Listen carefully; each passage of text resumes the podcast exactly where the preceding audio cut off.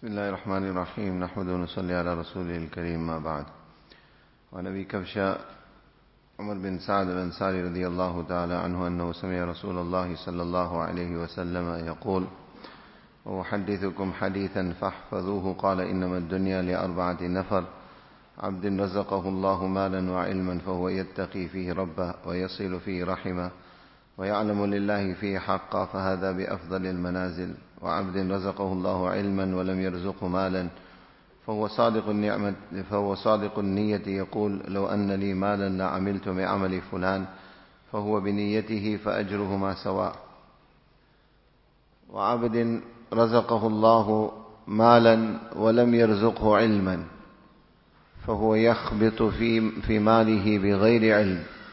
لا يتقي فيه ربا ولا يصل فيه رحما ولا يعلم لله فيه حقا فهذا بأخبث المنازل.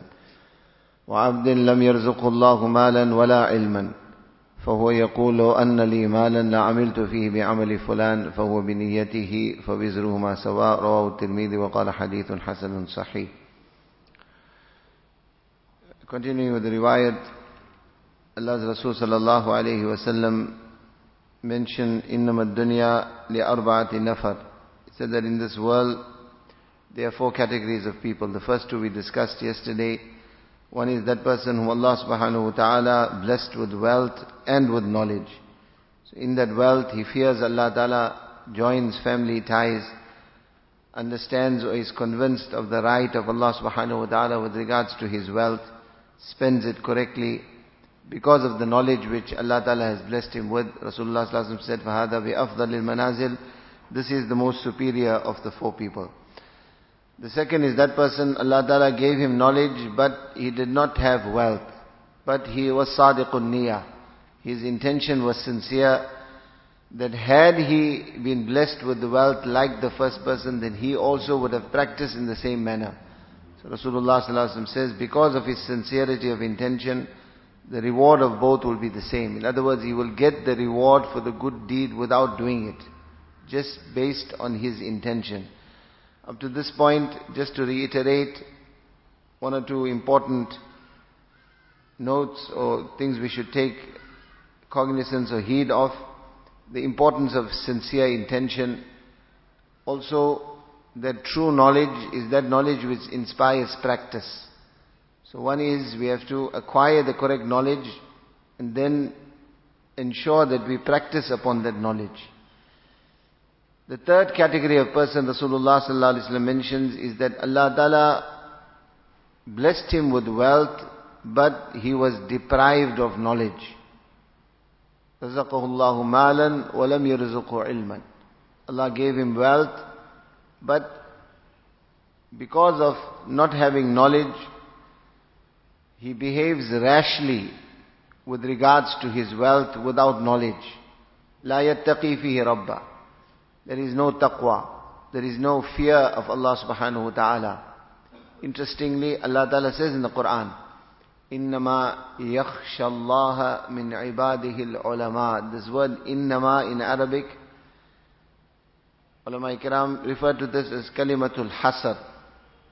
In other words, it creates a meaning of exclusivity. Innama, sirf or sirf, only and only. They will fear Allah, who will have the khashiyat of Allah, who, who are the ulama. In other words, who have the knowledge of deen. So knowledge inspires khashiyat. Knowledge is the road to developing the fear of Allah. Knowledge is the road to developing taqwa and piety also. وَلَا يَصِلُ فِيهِ رَحِمًا because he doesn't have knowledge, he does not utilize his wealth to cement or to protect family ties. Likewise, لا يعلم لله فيه حقا. He does not accept or he does not have this conviction that Allah Ta'ala has a right in my wealth. What is that conviction? That this wealth is not yours. Allah has given it. It is his distribution. Qarun, Allah gave him great wealth. But what was one of the downfalls of Qarun? Innama utituhu ala ilmin indi. Innama utituhu ala ilmin indi. He says all this wealth is because of my knowledge. I am a very good businessman. I acquired this wealth. It is my intelligence. So in other words, he did not acknowledge Allah's right with regards to his wealth. And this is something we have to be very, very careful about, always. In our speech, in our mannerism, in our conduct, those whom Allah has given you any, any amount of wealth, always acknowledge Allah's right in that wealth. And accept and understand that it is His distribution. Allah gave it to you, Allah can take it away. So, don't feel proud of your wealth, but acknowledge this is from Allah. And Allah has a right. When we will do that, then it will inspire us to spend that wealth correctly, to be conscious of Allah subhanahu wa ta'ala in the utilization of our wealth. So coming back to this person, Allah gave him wealth, there wasn't knowledge, so there was no taqwa. Likewise, he did not acknowledge Allah Ta'ala's right in his wealth. He did not use that wealth to join family ties. Here also we learn an important lesson. Allah's Rasul sallallahu alayhi wasallam, primarily what is the sabak and lesson in this hadith? If you look at this section, he's speaking of four people. One is person Allah gave him wealth, Allah gave him knowledge. Second person Allah Ta'ala gave him knowledge, He didn't give him wealth, but his intention was sincere. Third person Allah Ta'ala gave him wealth, but he didn't have knowledge. Each time Allah's Rasul speaks of wealth and the utilization of that wealth, specific mention is made of the preservation of family ties. Yasilu fihi rahima. One person used the wealth to preserve family ties. The other person didn't have the wealth, but his intention was there to preserve family ties. The third person did not preserve family ties. Now, the actual subject matter is to speak of wealth and using it correctly to speak of generosity. It was not necessary to specifically each time mention. If, for example, the hadith, Allah's Rasul had sufficed to say this person had taqwa in his wealth and he knew Allah's right in his wealth, it was not, that would have already covered family ties. Yet specifically Allah's Rasul each time mentions about family ties. So we see the importance, the emphasis that Shariat has placed upon this. When we talk of family ties, it's not, it starts from the family, but it extends to the entire ummah and then it extends to humanity. A Muslim is one who keeps jor and muhabbat. A Muslim is one who propagates, who promotes love and unity. And love and unity starts in your house. The greatest test of it is within your own home.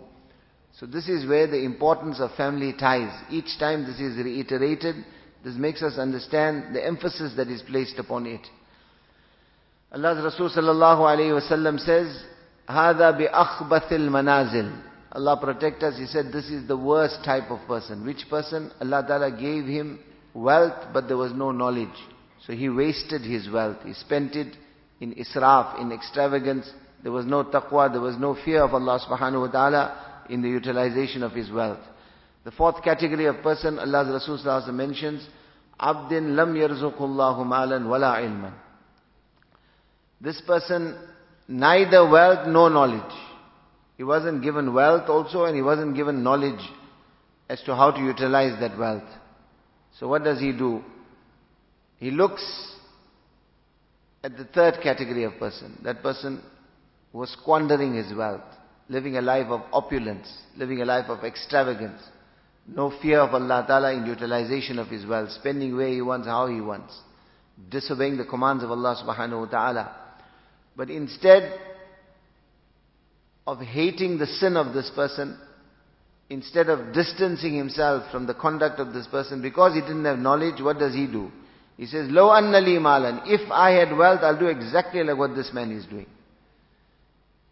So here, is a great caution and warning for us. This man didn't commit the sins. He didn't do the wrong. But he had every intention to do the wrong had he the wealth or the means. Allah's Rasul says, Allah will deal with him according to his intention. فَوِزْرُهُمَا sawa, And the sin of both these people is the same. لا تمدن عينيك إلى ما متعنا به أزواجا منهم زهرة الحياة الدنيا لنفتنهم فيه Allah Ta'ala says, when you see a man of wealth in this world, you see him misutilizing, not spending that wealth correctly. Don't even look at that person with the gaze or with the eye of desire. Don't even have lalach and greed for what that man has. Why? Why? Another hadith of, uh, hadith of Rasulullah sallallahu alaihi wasallam, mafhum of the hadith, he says that if you see a person whom Allah Ta'ala has given wealth, and he is utilizing his wealth in the disobedience of Allah subhanahu wa ta'ala, do not feel that Allah is blessing this person. Do not feel that this is Allah's mercy. This is in fact rope. This is rope which Allah is giving this person. Eventually, he will be hung with the same rope. So very, very important.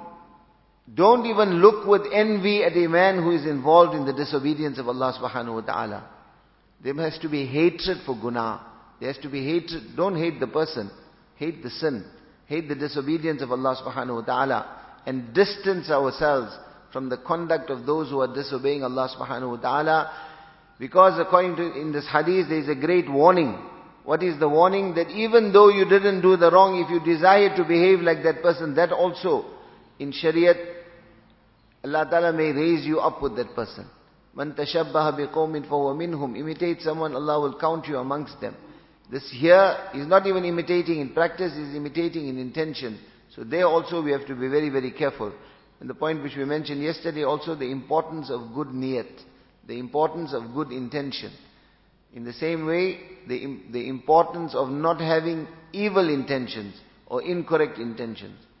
وعن عائشة رضي الله تعالى عنها أنهم ذبحوا شاة فقال النبي صلى الله عليه وسلم ما بقي منها؟ قالت ما بقي منها إلا كتفها. قال بقي كلها غير كتفها رواه الترمذي وهذا حديث حسن صحيح.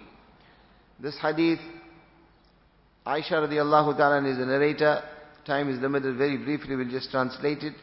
The subject matter has passed previously. She says that on one occasion, we made zabah, we made qurbani, we slaughtered a sheep. So Allah's Rasul sallallahu alayhi wasallam asked us that what has remained of that sheep. The underlying meaning here is that this animal was slaughtered and its meat was given away in sadaqah, in charity, spent in the path of Allah Ta'ala, given to the poor.